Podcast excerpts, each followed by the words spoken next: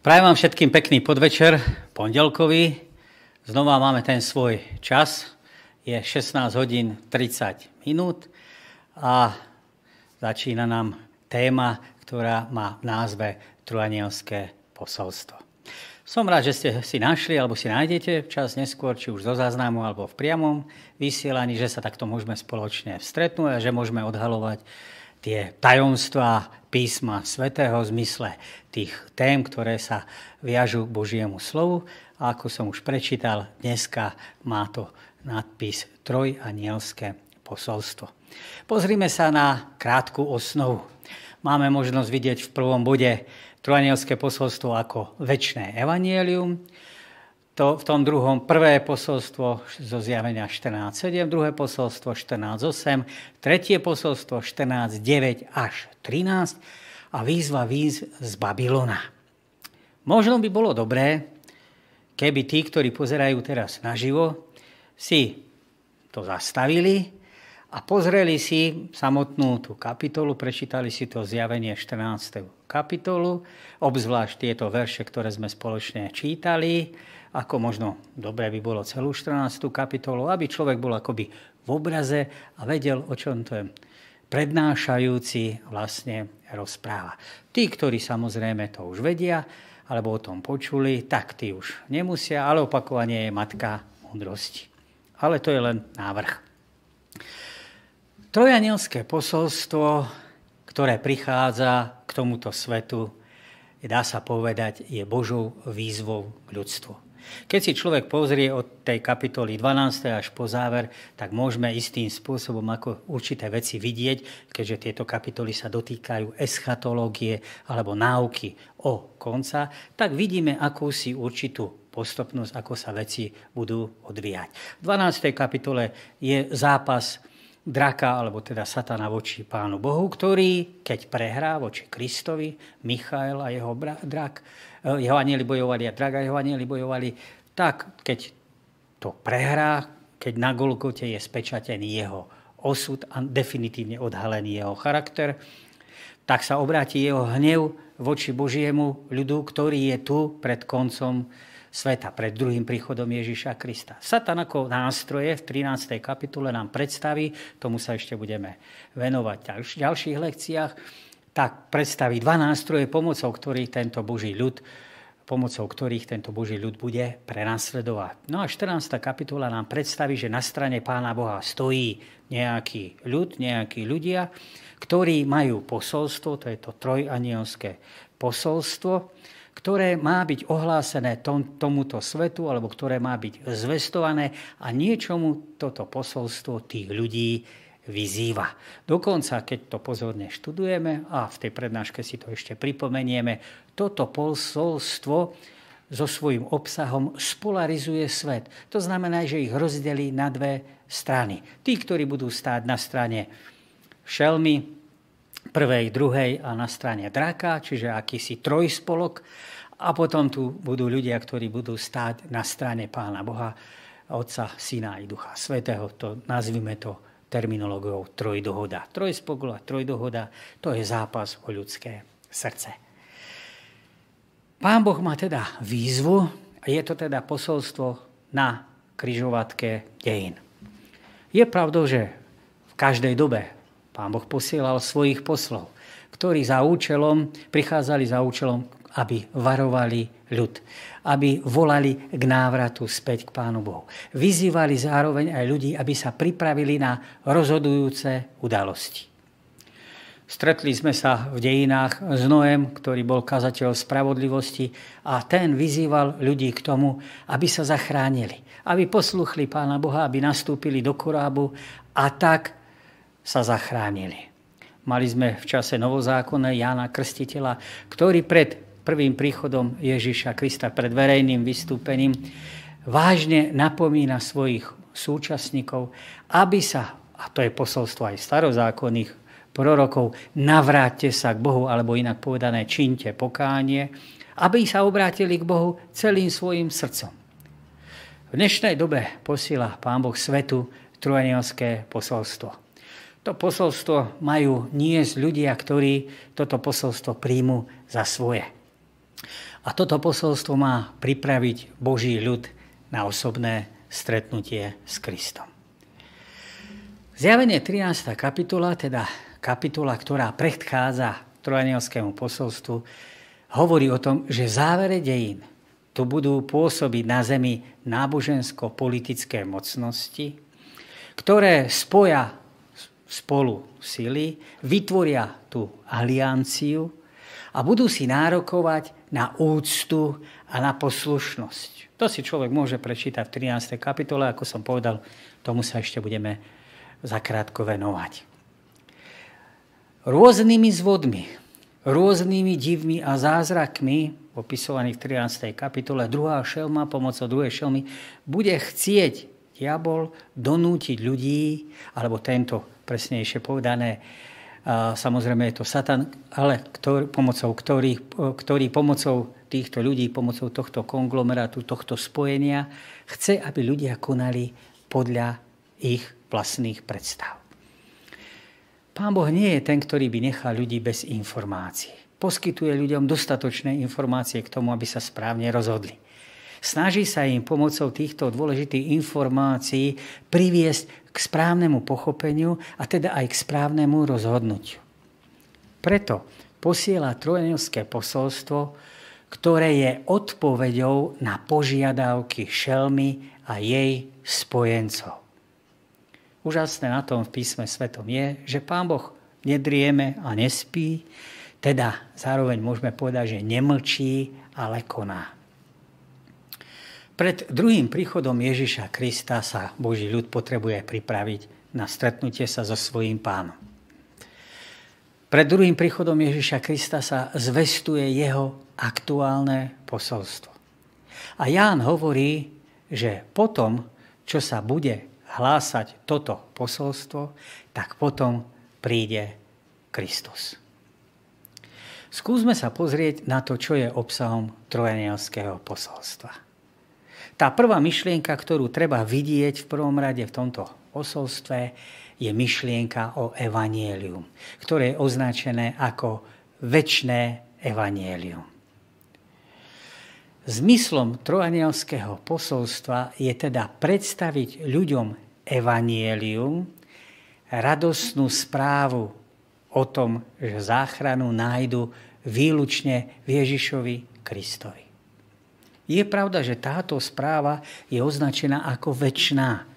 To odkazuje na to, že pôvod tejto správy siaha do väčšnosti. Že Pán Boh na variantu toho, že sa ľudia rozhodli ísť nesprávnym spôsobom a nesprávnym smerom, to znamená, vydali sa cestou vzbury, Pán Boh má v talóne pripravenú odpoveď, o ktorej nikto okrem Neho samotného nevie, s ktorou nikto nepočíta. A tá radostná dobrá správa je, teda, že Pán Boh je predstavený tým správnym zorným uhlom alebo tým správnym obrazom a je vykreslený správny Boží charakter. To, aký má Pán Boh postoj v raji, aký má Pán Boh postoj k hriechu, aký má Pán, Pán Boh postoj voči hriešnikom, ano, že Pán Boh je teda láska, že ponúka návrat, možnosť späť.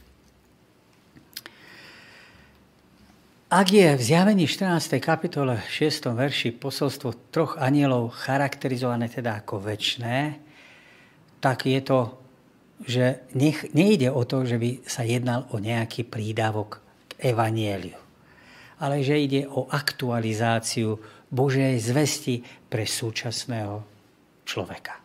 Alebo mohli by sme to povedať, že tá istá zvesť je prerozprávaná spôsobom, ktorá je vhodná pre prítomnú dobu. Toto evanielium sa zvestuje všetkým ľuďom na tomto svete, čo je v, symboliky, v symbolike knihy Zjavenia znázernené anielom, ktorý letí prostriedkom neba. Lebo ak veríme tomu, že Kristus je blízko a pozrieme sa na nebeskú klembu, tak tam nevidíme ani prvého, ani druhého, ani tretieho aniela. Lebo slovo aniel v grečtine znamená jednak aniel a jednak posol. Ale to, ako som už povedal predtým, tým poslom je v skutočnosti človek. alebo ľudia, alebo hnutie, alebo to, kto sa pridá k tejto myšlienke a bude šíriť túto myšlienku krásneho evanielia po celom svete. Aniel teda predstavuje tých, ktorí zvestujú evanielium tomuto svetu. Hlásanie evanielia nebolo zverené anielom, nebeským bytostiam, ale ľuďom. Najprv apoštolom, ktorí uverili pána Ježiša Krista. A potom toto veľké poverenie je zároveň dané pre všetkých ľudí. Chodte teda, učte všetky národy, krstite ich v meno Otca i Syna i Ducha Svetého a naučte ich zachovávať všetko, čo som vám prikázal. Aj hľa, ja som s vami po všetky dni až do skončenia sveta. Toto evanielium, táto radosná správa o tom, čo sa na kríži odohralo v prospech človeka, že toto dielo, ktoré Pán Boh na, kríži vykonal, je absolútne dokonalé, ku ktorému človek nemôže nič pridať a nič ubrať, sa má zvestovať ľuďom, ktorí žijú v rozdelenom svete. Má sa zvestovať každej rase, každému kmeniu, každému jazyku, každému národu, teda všetkým ľuďom. A ktorí sa na tejto zemi akýmsi spôsobom zabývali. Pôvodný text teda hovorí o ľuďoch, ktorí sedia na tejto zemi a je im dobre, nechcú sa pohnúť. Týmto spôsobom sa chce vyjadriť, že toto posolstvo sa hlása a na tejto, tým, ktorým sa teda toto posolstvo hlása, sa na tejto zemi páči a sú k nej nejakým spôsobom, rozmanitým spôsobom pripútaní. Sú to častokrát ľudia, ktorých by sme mohli zaradiť do kategórie, že sú vyznávač, vyznávačmi praktického materializmu. Ale trojanielské posolstvo je akýmsi liekom. Liekom proti akejkoľvek rozdielnosti, proti zameranie sa alebo sústredeniu sa na hmotné statky. 14. kapitola 6. verš zdôrazňuje tri prvky. Kto zvestuje, čo zvestuje a komu zvestuje. Prvá otázka teda znie kto. Posol alebo človek, ktorý uveril Kristovi. Tá druhá otázka je, čo zvestuje. To znamená, to je to evanielium, čo zvestuje, zvestuje ďalej, čo poznal tak to zvestuje ďalej. A to tretie, komu zvestuje? Ľuďom, ktorí sa rôznym spôsobom na tomto, na tomto svete zabývali, ktorí sú tu, ktorí tu existujú. Prvé posolstvo, 14. kapitola, 7. verš, pokračuje myšlienkou. A volal mohutným hlasom – Bojte sa Boha a vzdajte mu slávu, lebo prišla hodina jeho súdu. Klaniajte sa tomu, ktorý stvoril nebo i zem, more i pramenie vôd. Kým tá prvá myšlienka sa týkala Evanielia, táto druhá myšlienka nás vyzýva k niečomu. Pán Boh chce, aby, boh, aby bol Kristus predstavený tomuto svetu ako jediné skutočné riešenie na celú problematiku zla a hriechu. Praje si, aby všetci ľudia na tomto svete počuli evanielium a mohli sa tak správne rozhodnúť a nasledovať pravého Boha. Tej myšlienky, myšlienke toho priania a želania si je, že Pán Boh chce, aby všetci ľudia boli zachránení. Prvé posolstvo preto pozitívnym, nádherným a krásnym teda spôsobom ukazuje, čo znamená nasledovať Krista. Výzva báť sa Boha je výzvou uctievať Boha, ktorý je našim stvoriteľom a vykupiteľom. Máme ho poslúchať a máme dbať na to, čo to jeho slovo v, tom, v tej Biblii hovorí ku nám. Máme to teda rešpektovať a uplatňovať v našom živote. Nemáme počúvať a rešpektovať a dbať na požiadavky nepriatelia spasenia, ktorý pracuje prostredníctvom draka, šelmy a falošného proroka. Písmo svete nám naznačuje, alebo teda jasným spôsobom ukazuje, koho sa máme báť a koho sa báť nemáme. Nemáme sa báť šelmy dovolte, že použijem zdrobnelinu, že sa nemáme báť šelmičky v porovnaní s tým, teda aký pán Boh je, ale ak sa máme báť, tak sa máme mať, báť pána Boha. Báť sa Boha neznamená mať z Neho panický strach. Skôr by sme sa mali báť toho, keď odmietneme svoj vzťah k Nemu a tých dôsledkov, ktoré s tým prichádzajú. Môžeme sa v tomto prípade báť akoby sami seba. Ale báť sa Pána Boha znamená zároveň správne poznanie Pána Boha vedie k správnemu vzťahu. Mali by sme sa báť ho zarmútiť ako svojho rodiča. Nie preto, že by nás azda potrestal, lebo potrestáme sa vlastne my sami tým, že sa rozhodneme pre to zlo, ale preto, že ho máme radi a nechceme mu spôsobiť bolesť. Báť sa Boha znamená mať Pána Boha neustále na zreteli. Máme si byť vedomí toho, že žijeme v Jeho prítomnosti. Že sa stále na nás pozerá, že všetko vie, čo robíme, čo si myslíme, o čom sa rozprávame aj čo robíme. Mať sa Boha znamená zároveň mať k nemu úctu, milovať ho a poslúchať. Izrael, čo teraz žiada od teba hospodin tvoj Boh? Iba to, aby si sa bál hospodina svojho Boha. Aby si chodil po všetkých jeho cestách, aby si ho milovil, miloval, aby si slúžil hospodinovi svojmu Bohu celým srdcom a celou dušou. A tak otázka možno znie, ako mám vzdať Bohu slávu. Ako máme vzdávať Bohu slávu. Božia sláva v písme svetom je spojená s jeho charakterom. Keď Mojžiš chce aby mu pán Boh predviedol jeho slávu a ukrie ho do tej známej trhliny a prejde popred neho a vidí, tak Mojžiš volá hospodín, milostivý, milosrdný a tak ďalej a tak ďalej. Vidí jeho charakter, vidí to, aký pán Boh je. To znamená, že pánu Bohu vzdávať môžeme slávu jedine tak, že budeme vo svojom živote odzrkadľovať jeho povahu. Jeho povahu, ktorá je vytváraná prebývaním Boha v našom srdci. Že budeme teda odrážať jeho vlastnosti. Že budeme mať podobný postoj láskavosti, veľkorysosti, súcitu a obetovania alebo obetovosti, ako mal on sám. Sláva sa v prvom rade prejavuje v službe. Nie v tom, že sa budeme oddeľovať od druhých a skrývať sa pred nimi. Sme vyzvaní, aby sme Boha uctievali ako stvoriteľa.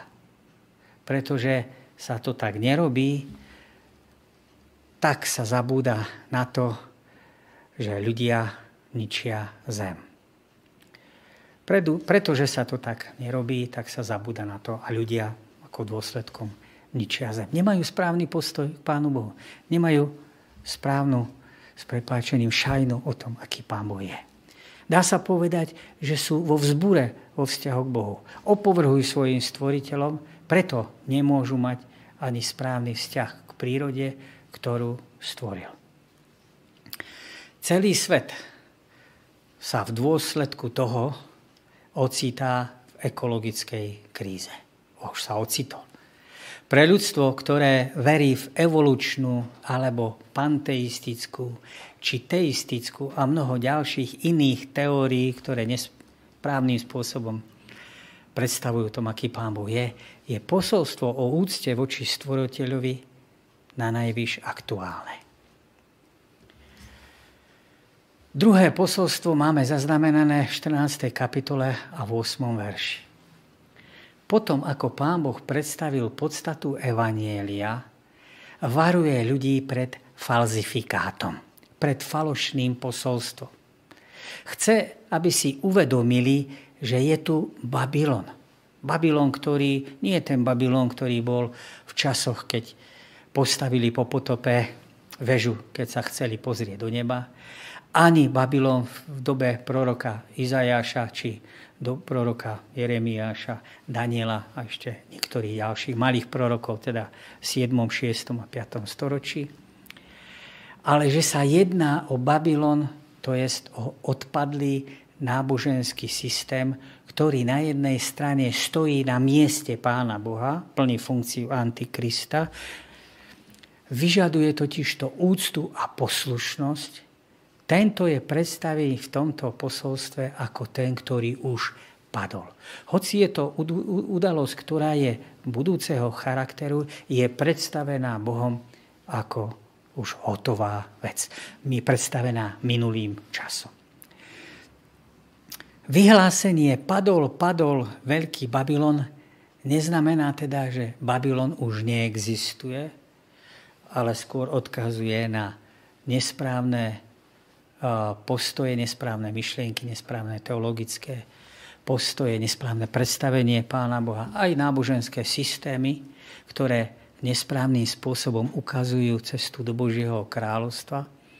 Ale v našom texte je tu myšlienka súdu. Poukazuje teda na Boží súd nad samotným Babylonom. Za ním nasledoval iný druhý aniel, ktorý volal Padol, padol veľký Babylon, ktorý opájal všetky národy vínom, teda učením inak povedané, vínom vášne svojho smilstva. Babylon na jednej strane môže prosperovať. Môže mať akoby pred sebou obdobie svojho najväčšieho rozmachu. Ale tak, ako som už povedal, v Božích očiach je predstavený ako v minulom čase, minulým spôsobom. Padol, prehral. Prvý, kto použil tento výrok, padol, padol Babylon, bol prorok Izajáš. Aj keď roky najväčšej prosperity a slávy malo to mesto začia z Nabuchodonozora ešte a celá ríša pred sebou, už niekedy okolo roku 700 pred našim letopočtom, čiže 100 rokov, skoro 100 rokov dopredu, prorok Izajáš predpovedá alebo vyhlási, že Babylon padol. Ten historický.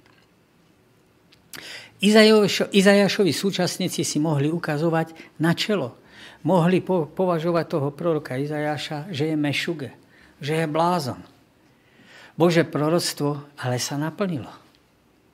Ríša, ktorá ešte nebola na vzostupe, síce existovala neza, nezaujímala akési prvé miesto v tom čase a prorok Izajaš to hovorí, že to tak bude, ale že aj padne.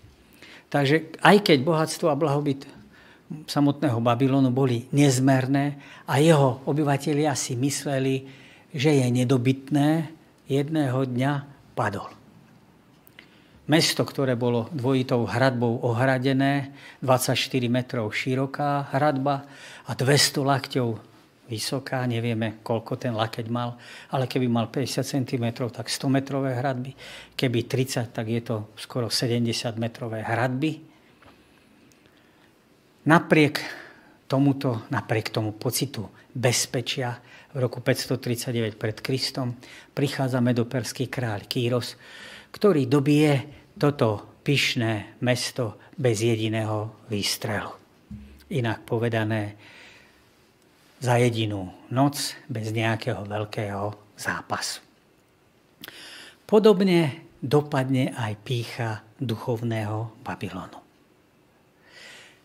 Odpadlý náboženský systém môže sa javiť ako prosperujúci. Jeho vplyv môže dokonca vo svete narastať. Predsa písmo svete ukazuje, že jeho zánik je istý.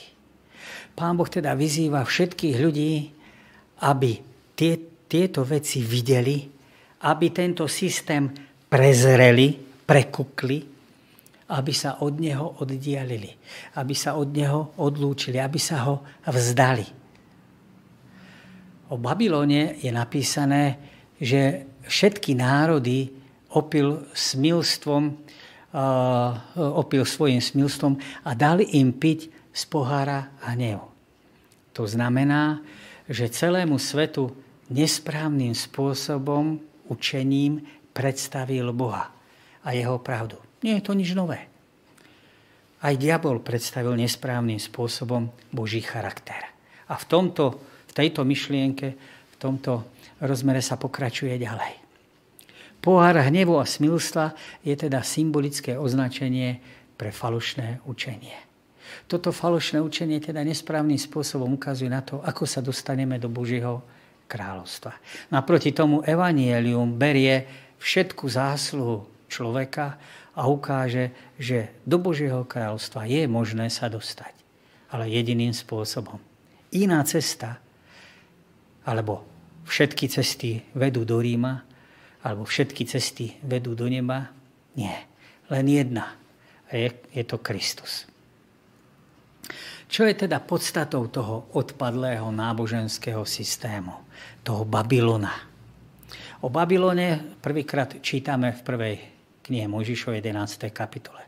Je tu zmienka o ľuďoch, ktorí sa spojili v odboji voči Pánu Bohu. Keď človek podrobne číta tú 11. kapitolu, tak v tom našom jazyku, v tom našom preklade niektoré veci nevidno tak jasné, ale v tej pôvodine vidno, že ten babylonský národ alebo tí ľudia pri stavbe Babylonu používajú podobný jazyk ako pán Boh, keď tvoril zem. Opakujú po ňom, len to chcú zmeniť. Nechcú naplňať ten Boží zámer, naplniť zem, rozísť sa po zemi a, a žiť na Božiu slávu, ale snažia sa zhromaždiť, budovať si svoju slávu a pozrieť sa pomocou tej veže tomu pánu Bohu na prsty, čo tam vlastne v tom nebi robí. Chceli si vybudovať istotu, že už nikdy nebudú zaplavení. Nedôverovali Pánu Bohu, že potopa už nebude, ale chceli sa proti tomu poistiť. Neverili mu teda a chceli si vlastnými skutkami, vlastným úsilím a vlastnými prostriedkami zabezpečiť nesmrteľnosť, pokojný život. Babylon je teda symbolom každej snahy zaistiť si spasenie vlastnou cestou. Vlastným spôsobom, vlastnými skutkami. A s týmto prísť pred Pána Boha, s touto vstupenkou prísť pred Pána Boha a čakať, že Pán Boh nám to odobrí. Ale to je podobne ako Adam s keď sa ukázali v tom, s tým figovými listami pred Pánom Bohom. Figové listy, ktoré im vystrihol Versáče, známy modný návrhár, aby sa mohli ukázať pred Bohom, lebo predtým mali svetelné rucho, teraz sú nahý, to znamená, nemajú sa s čím ukázať, ten Boží charakter stratili. A tak sa snažia vlastnou cestou presvedčiť Pána Boha, že je všetko v poriadku.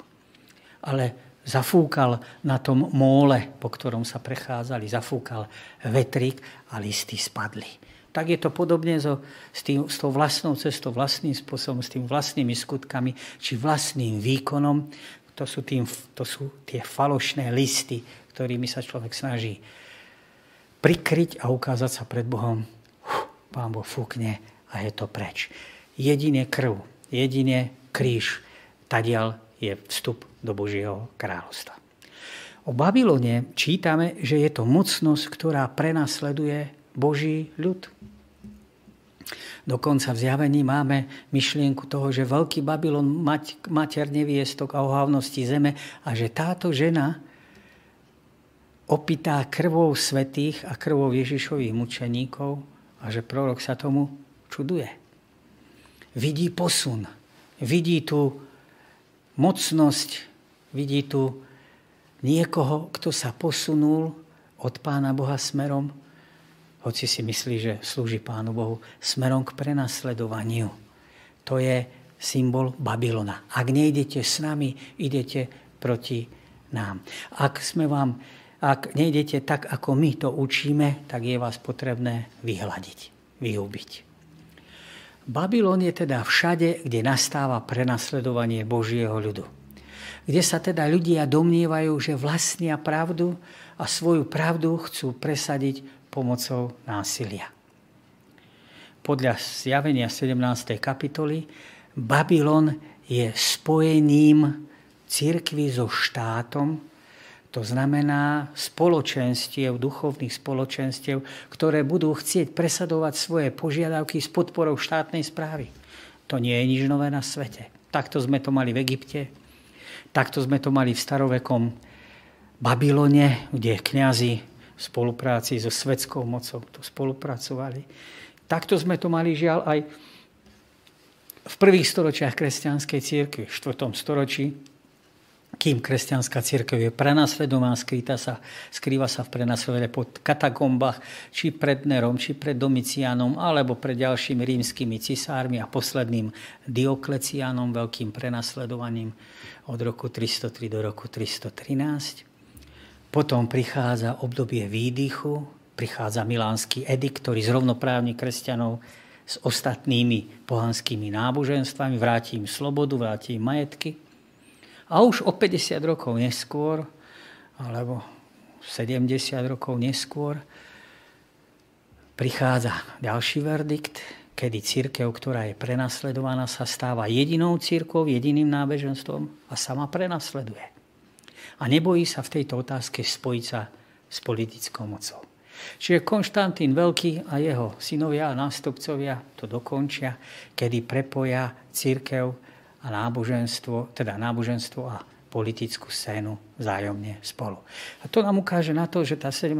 kapitola zjavenia Jána ukáže, toto sa znovu odohrá. Znova to sem príde.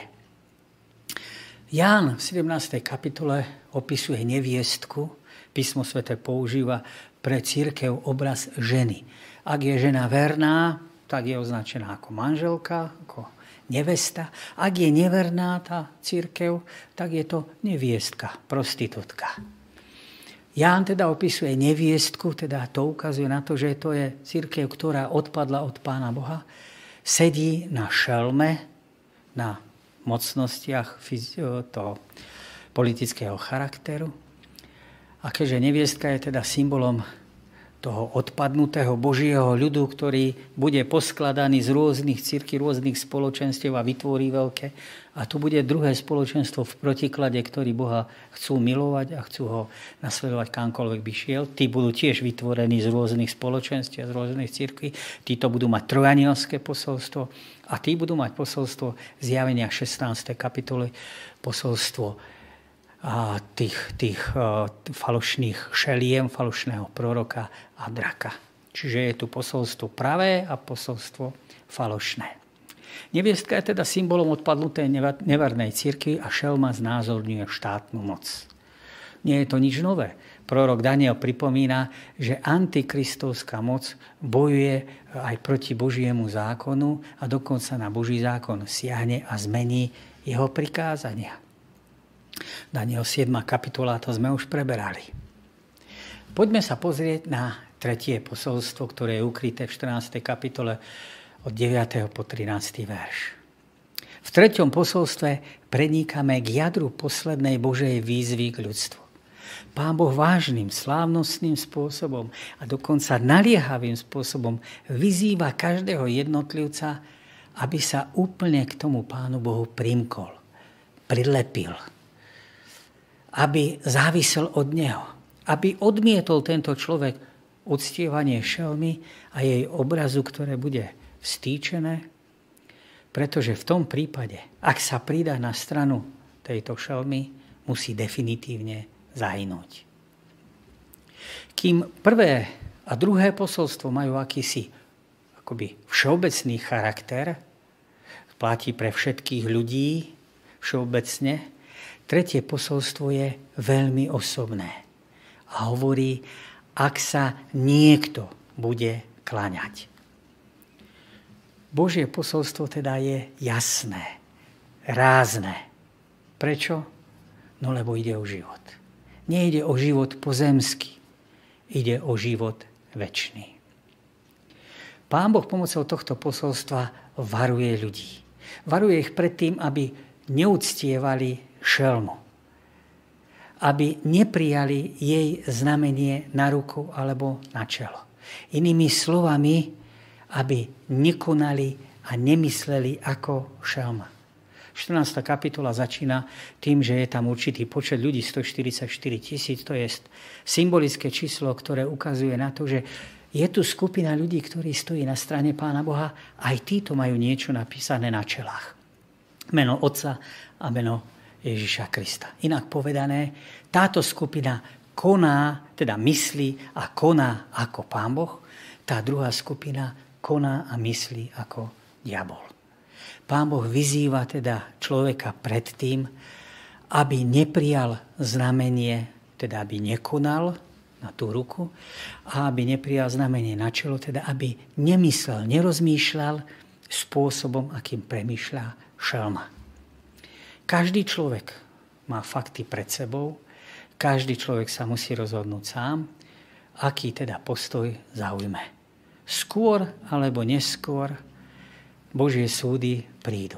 Ale skôr ako tieto súdy prídu, ako dopadne Boží hnev na túto zem, Pán Boh varuje ľudí, varuje a vyzýva vo svojom milosrdenstve k tomu, aby sa vrátili k nemu. Aby sa k nemu navrátili celým svojim srdcom. Pretože písmo predstavuje, že Bohu nie je ľahostajný údel ľudí. Symbolom šelmy je znázornená teda nábožensko-politická mocnosť, ktorá vyžaduje poslušnosť. Táto mocnosť šliape po Božom zákone, šliape po jeho pravde a zápasy proti tým, ktorí stoja na strane Božej, proti Božiemu ľudu. To sme si hovorili Daniel 7. a 8. kapitola. Ten malý roh bol odkaz týmto smerom. Aj ten zápasil proti Bohu, hovoril najväčšie veci proti Bohu, najvyššieho, rúhal sa, bojoval proti svetým najvyššieho a jeho činnosť trvá až do konca. Tento obraz predstavuje teda všetkých pred druhým príchodom Ježiša Krista, všetky denominácie a církvy, ktoré boli kedysi verné Pánu Bohu, ale tentokrát od Neho odpadli. Inými slovami, nepredstavia evanielium správnym spôsobom, nepredstavia, že spasenie je možné len tak, ako ho predstavuje evanielium, nevzdá Pánu Bohu patričným spôsobom slávu, ale predstavuje to iným, odlišným, falošným spôsobom, nie ako to Božie slovo učí. Znamenie teda šelmy, ako som už povedal, nie je viditeľná značka – nie je to žiaden čip, ktorý by sa uložil na ruku alebo na čelo. Ale je to niečo, čo svedčí o životnej orientácii človeka. Opakom znamenia šelmy je Božia pečať, tej 14. kapitole. A Božia pečať je, znamená skutočné nasledovanie Pána Boha. Títo ľudia, teda napísané to majú na čele, to znamená, že konajú, jednajú, žijú, rozmýšľajú ako Kristus. Je v tom spojená teda láska k Bohu a poslušnosť zároveň. Ale to už máme od raja. Láska k Pánu Bohu mala byť vyjadrená v postoji tých prvých rodičov poslušnosťou voči nemu. 12. kapitola hovorí, že drak sa rozhneval na církev alebo na tých potomkov, e, ktorí stoja na strane Pána Boha a títo sú vyjadrení myšlienkou, že majú vieru v Boha alebo v Krista, nesú svedectvo Ježiša Krista a poslúchajú jeho prikázania. Rôznych okamihoch dejín sú rozhodujúce niektoré kľúčové vyznania. V závere dejín tohto sveta bude viditeľným momentom zápas o správne nasledovanie Krista. O správne pochopenie Božieho zákonu, akú úlohu zohráva v živote veriaceho. Milosť a zákon bola lekcia, ktorú sme si spoločne prebrali. Sú to spojené nádoby. Milosť nás očistí, zákon nás obviní. Ale keď nás milosť očistí, vedie nás k poslušnosti. Vyvrcholí teda tento zápas v tomto boji o správne pochopenie role Božieho zákona, správne pochopenie spasenia. Božia pečať teda je nasledovanie Pána Boha a Pán Boh vedie jasným spôsobom človeka k tomu, že desatoro bolo napísané jeho prstom, jeho rukou a je napísané tak, ako je napísané a človek nemôže na ňom nič meniť. Ak ho mení, ktorékoľvek prikázanie prispôsobuje si, stavia sa na úroveň Pána Boha, nahrádza Pána Boha a hovorí o sebe, že je vlastne Bohom samotným. V spore v závere nejde len o zachovávanie určitých vecí.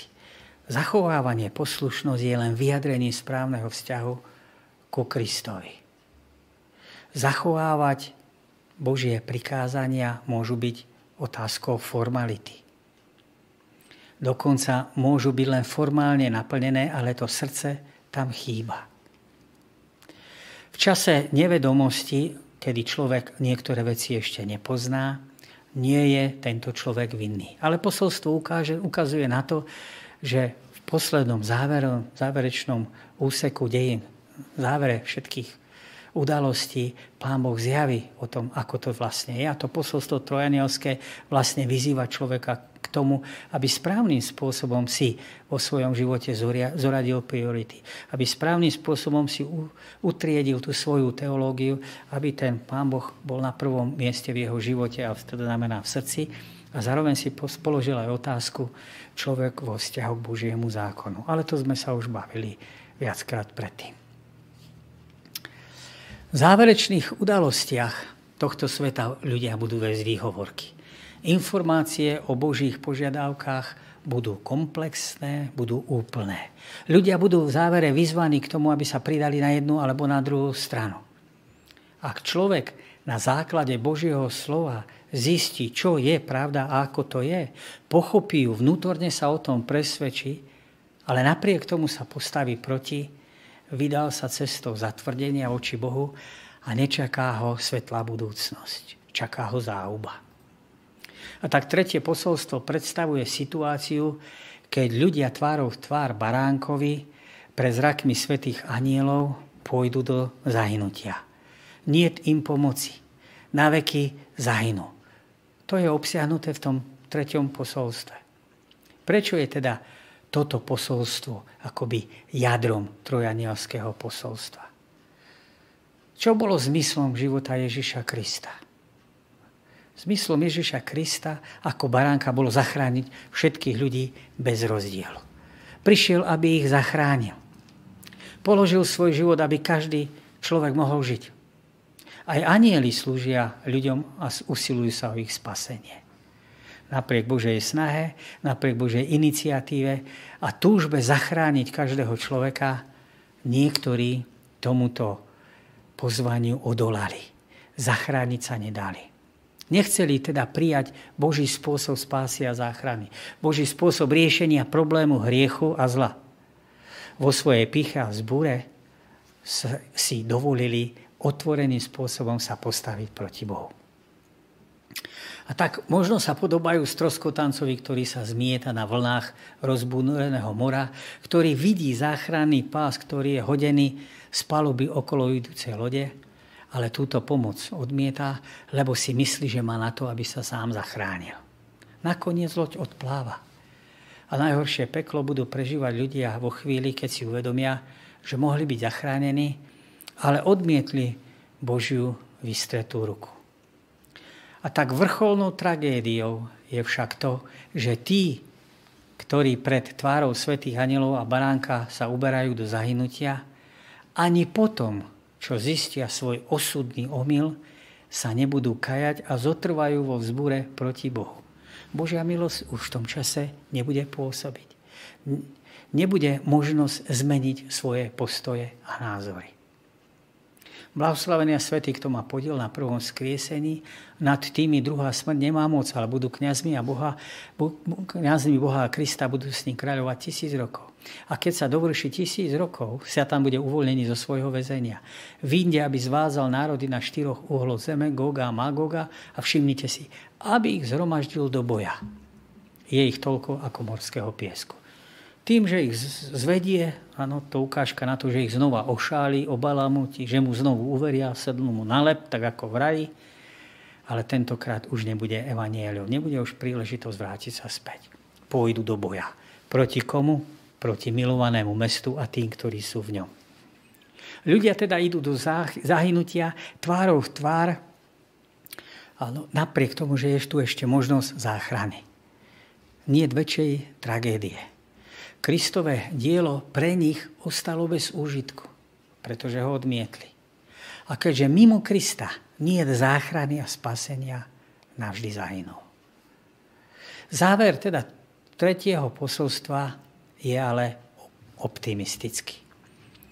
Hovorí totiž to o tých, ktorí napriek veľkému odpadnutiu vo svete, napriek násilným snahám rôznych odpadlých mocností, ktoré vyžadujú úctu a poslušnosť, sú tu ľudia, ktorí zostanú verní Pánu Bohu, ktorí sa budú vytrvalo a trpezlivo držať Krista, budú mať živú vieru, ktorá sa pretavuje do poslušnosti desatora. Je to radostná perspektíva, ktorá keďže hovorí o nádeji pre každého človeka, pôsobí veľmi pozbudzujúcim spôsobom. O tých, ktorí budú žiť v závere dejín tohto sveta a príjmu väčšie evanílium, ako je vyjadrené v Trojanielskom posolstve, je napísané, že budú veľmi šťastní. Pretože aj keby zomreli, ich odmena ich neminie. A Ján to vyjadril slovami. Napíš. Blahoslavení sú mŕtvi, ktorí odteraz umierajú v pánovi. Áno, hovorí duch. Nech si odpočinú od svojich námach, lebo ich skutky idú spolu s nimi. 18. kapitola doplňa trojanielské posolstvo. Je vlastne súčasťou trojanielského posolstva a je tam zduplovaná výzva výjsť z Babylona. Je zaujímavé, že prvé a tretie posolstvo sa zvestuje silným a mocným hlasom. Ale druhé posolstvo je povedané alebo zmienené akoby len mimochodom. Zjavenie 18. kapitola hovorí o inom anielovi, ktorý zostupuje z neba veľkou mocou a svojou slávou ožiari celú zem. Volá mohutným hlasom posolstvo, ktoré nadvezuje na druhého aniela a prehlbuje jeho výzvu. Zdôrazňuje, a to je to zjavenie 18. kapitola, hovorí, že tu je niekoľko nových prvkov oproti tej 14. kapitole. Zdôrazňuje, že jeho slávou, teda Božou, sa rozžiarila zem. Alebo inak povedané, áno, Pán Boh bude správnym spôsobom v plnosti predstavený pred všetok zrak tohto sveta, pred všetkých ľudí. Pád Babylona je opísaný so všetkými dôsledkami i zvolal mohutným hlasom. Padol, padol veľký Babylon a stal sa príbytkom démonov. S kríšou všetkých nečistých duchov, s kríšou všetkých nečistých vtákov, s kríšou všetkej nečistej a nenávidenej zvery. Ľuďom je teda jasné, že sa stal príbytkom démonov, žalárom všetkých nečistých duchov. Po opise hriechov Babylona a jeho odpadnutia od Boha počuť z neba hlas ktorý vyzýva verný Boží ľud, ktorý žije ešte v tom Babylone, aby vyšiel z tohto náboženského systému, aby sa stal jedným telom a je tam výzva, vyndite z neho ľud môj. Všimnite si, že áno, Pán Boh má svoj ľud vo všetkých cirkvách. Aj medzi tými neveriacimi, aj v tých iných náboženských systémoch aby ste nemali účasť na jeho hriechoch, aby sa vám nedostalo z jeho pliak. V Babylone žije ešte mnoho takých, ktorí sú teda nazvaní Boží ľudom. Im je určená táto výzva, pretože Pán Boh chce, aby sa im otvorili oči, aby sa správne rozhodli, aby vyšli z Babylona a aby sa pripojili k Božiemu vernému ľudu. A tak sa vlastne vytvoria dve veľké skupiny ľudí. Teda môžeme povedať jedna veľká a druhá menšia. Tá prvá sa postaví proti Bohu, proti jeho ľudu, proti jeho zákonu. Tá druhá nasleduje Pána Boha, miluje ho a chce ho za každých okolností poslúchať, aj keby to znamenalo smrť. Títo ľudia teda milujú Boha viac ako slávu tohto sveta. Skúsme sa pozrieť na praktické dôsledky. S evanieliom, ako je vyjadrené v trojanielskom posolstvu, má byť oboznámený celý svet. Každý veriaci stojí pred Božou vážnou výzvou, aby šiel a zvestoval tomuto svetu evanielium. Evangelizácia tohto sveta nebude dokončená ľudskou silou a múdrosťou ale mocou Ducha Svetého, ktorý spojí človeka s nebom a vybaví ho k tomu patričným spôsobom. Radostnú zveď bude počuť každý človek. Záver dejiny je v Božích rukách. Podobne aj záverečná evangelizácia sveta je závislá od Boha. Keď sa odovzdáme Bohu, dáme sa mu k dispozícii, postará sa, aby ľudia, ktorí sú okolo nás, sa dozvedeli všetko potrebné a mohli sa správne rozhodnúť. Hovorí sa, že existuje určitý druhý druh lekien, ktoré za jeden deň sa rozmnoží vždy na dvojnásobok svojej pôvodnej veľkosti. To znamená, že v prvý deň má veľkosť dlane. Na druhý deň je veľké ako dve dlane.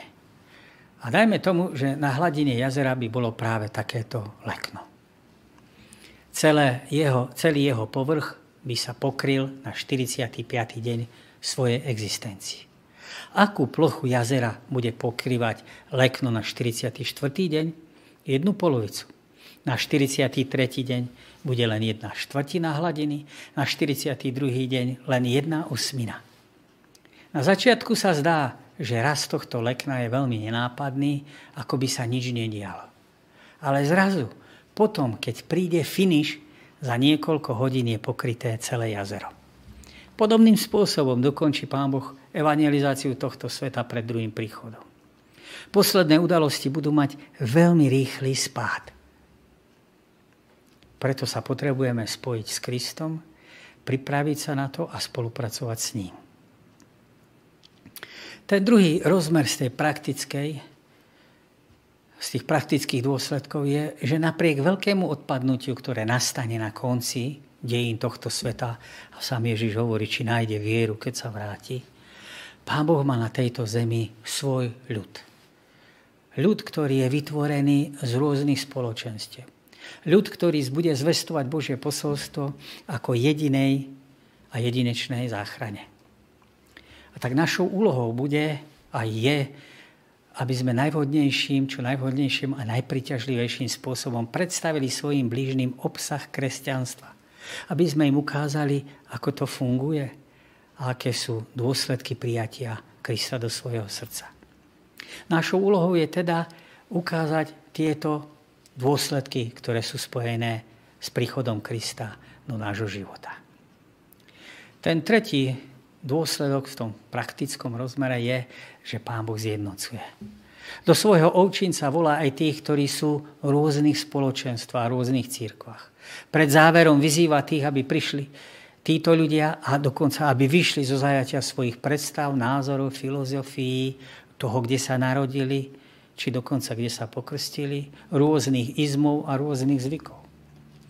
Môžeme povedať, že v závere tu bude veľké spoločné ekumenické hnutie, pomocou ktorého Pán Boh privedie ľudí do jedného spoločenstva.